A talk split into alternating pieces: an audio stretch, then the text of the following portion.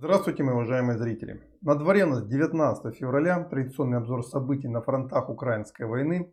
Начинаем его с Авдеевского направления, пока еще оно является здесь основным, хотя в ближайшее время, вероятнее всего, мы будем все больше и больше говорить о неком другом направлении, пока никто не знает, каким оно будет, ни мы, ни противник, потому что наше командование на самом деле довольно искусно вводит противника в заблуждение, пытаясь показать ему свою активность сразу на нескольких направлениях. Например, сегодня командование противника гадает, где русские нанесут следующий удар. На запорожском направлении, а возможно на Угледарском, а возможно не продолжат развивать успех на Авдеевском участке на север по направлению Кочеретина, чтобы выйти в тыл, например, Торецкой группировки противника, либо обойти позиции украинских вооруженных сил в районе Курахова и Селидова. А может российская команда не перенесет всю тяжесть удара на север, на Часовьярское направление, где по данным западных СМИ Россия сосредоточила более чем 100-тысячную группировку, и где российские войска энергично движутся вперед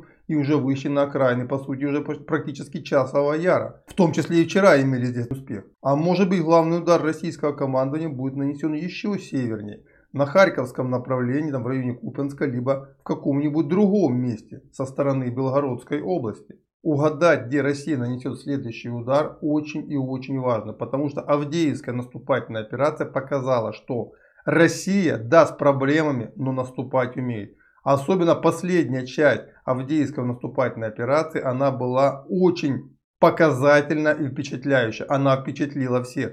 Потому что, например, та же третья штурмовая бригада азовцев, которая покинула пределы как Сахима без боя, это вызвало шок и удивление у противника. А ларчик-то открывается просто. Огневая мощь российской армии за последние полгода выросла не в разы. Она выросла кратно. И, например, те же западные партнеры, которые поставляют сейчас Украине высокоточные бомбы, планирующие, да, мощностью всего там 100 с чем-то килограммов, вернее весом 100 с чем-то килограммов, это опять же всего несколько сотен единиц. И повторю, вес этих боеприпасов чуть более 100 килограммов. Между тем, на одну Авдеевку и только за последнюю неделю наши ВКС сбросили около 300 бомб, каждая из которых гораздо мощнее, чем те, которые поставили западные партнеры Украины.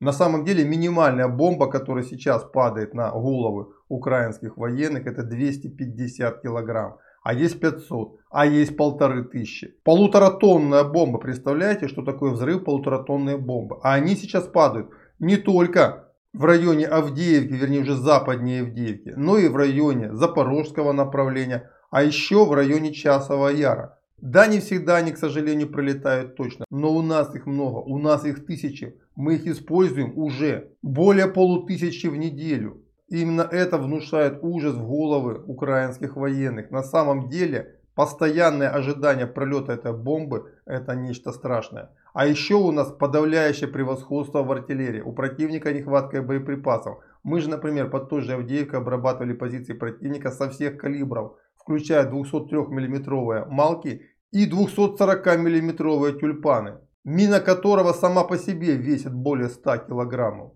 То есть как цельная американская авиабомба, которую поставляют на Украину. А еще украинское командование отмечает, что у нас огромное превосходство в бронетехнике – которую мы в принципе используем, абсолютно ее не жалея, чтобы сохранить жизни наших солдат. Противник этого сделать не может. Именно поэтому он несет потери, он получает поражение, как в Авдеевке, и ожидает, где мы нанесем следующий удар.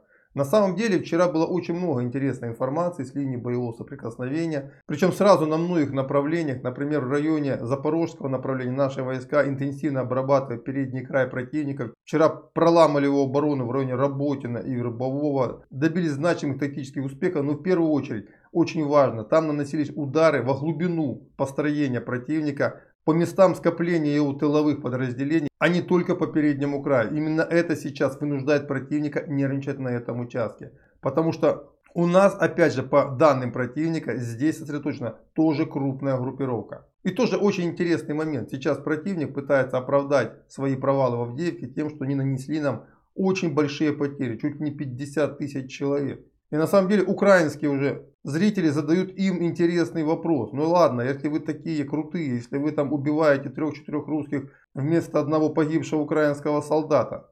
и у вас миллионная армия, то какого хрена русские сосредотачивают везде превосходящую группировку? Это те самые русские, у которых по вашим данным меньше полумиллиона человек на фронте.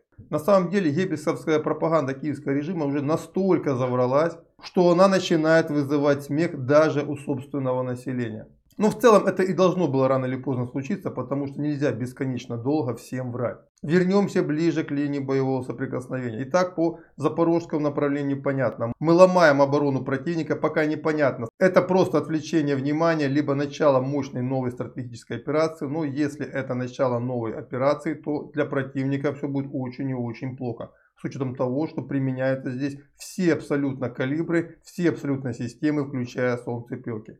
Также активизировались наши войска на Угледарском направлении, не считаем мы здесь уже Новомихайловку, где опять же у нас были тактические успехи. Уже идет попытка прорыва обороны между Великой Новоселкой и Угледаром. И опять же пока никому не понятно, это отвлекающий маневр, либо это начало новой операции. То же самое наши войска пытаются давить противника в районе Красногоровки, в районе Первомайского. Также продолжаем успешно развивать наступательную операцию западней Авдеевки. Вчера мощным огневым поражением выбили противника из Ласточки. По состоянию на вчерашний вечер мы его не занимали. Тем не менее противник откатился на рубежи примерно Бердычей и Орловки. И таким образом по состоянию на вечер здесь сформировалась огромная, примерно двухкилометровая серая зона, не занятая никакими войсками. Тем не менее, огневое поражение наших войск противника просто всеподавляющее. Мы выдавливаем противника огнем, не расходуя при этом личный состав бесконечных штурмов. То же самое чуть севернее, я уже говорил, Артемовское, вернее Часовьярское направление наши войска вчера плотную подошли уже к Ивановскому бывшему населенному пункту Красной с трех сторон и ожидается в ближайшие дни его штурм после взятия которого, я так понимаю, наши войска начнут уже атаку непосредственно на Яр, который сейчас обрабатывается из всех стволов артиллерии и нашей авиации, включая полуторатонные кабы.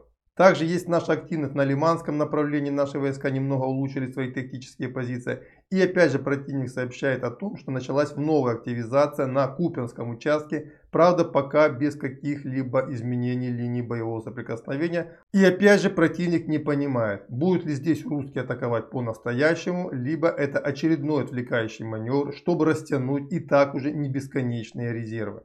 Вот это примерно то, что сейчас происходит на линии боевого соприкосновения. На самом деле сейчас не так важно, какие пункты населенные мы возьмем, либо атакуем. Очень важно, удастся ли нам обмануть противника с местом следующего главного удара, который очевидно уже будет. И насколько эффективным будет этот самый удар, потому что я знаю, как наша армия к нему готовится. Очень много новых технических средств она получила, в том числе благодаря вам, мои уважаемые зрители, потому что в рамках наших сборов по РЭБ мы смогли оснастить наши войска многими интересными устройствами. И не только, кстати, мы, многие другие тоже этим занимаются, но и вы в том числе. И все это постепенно улучшает техническое оснащение наших войск и превращается в победы, одну из которых мы увидели в феврале в Авдеевке. И перспектива на 2024 год пока выглядит для нас очень и очень неплохо. У нас на самом деле реально есть шансы дожать противника именно в этом году, если мы используем все свои возможности и сумеем не дать противнику использовать свои.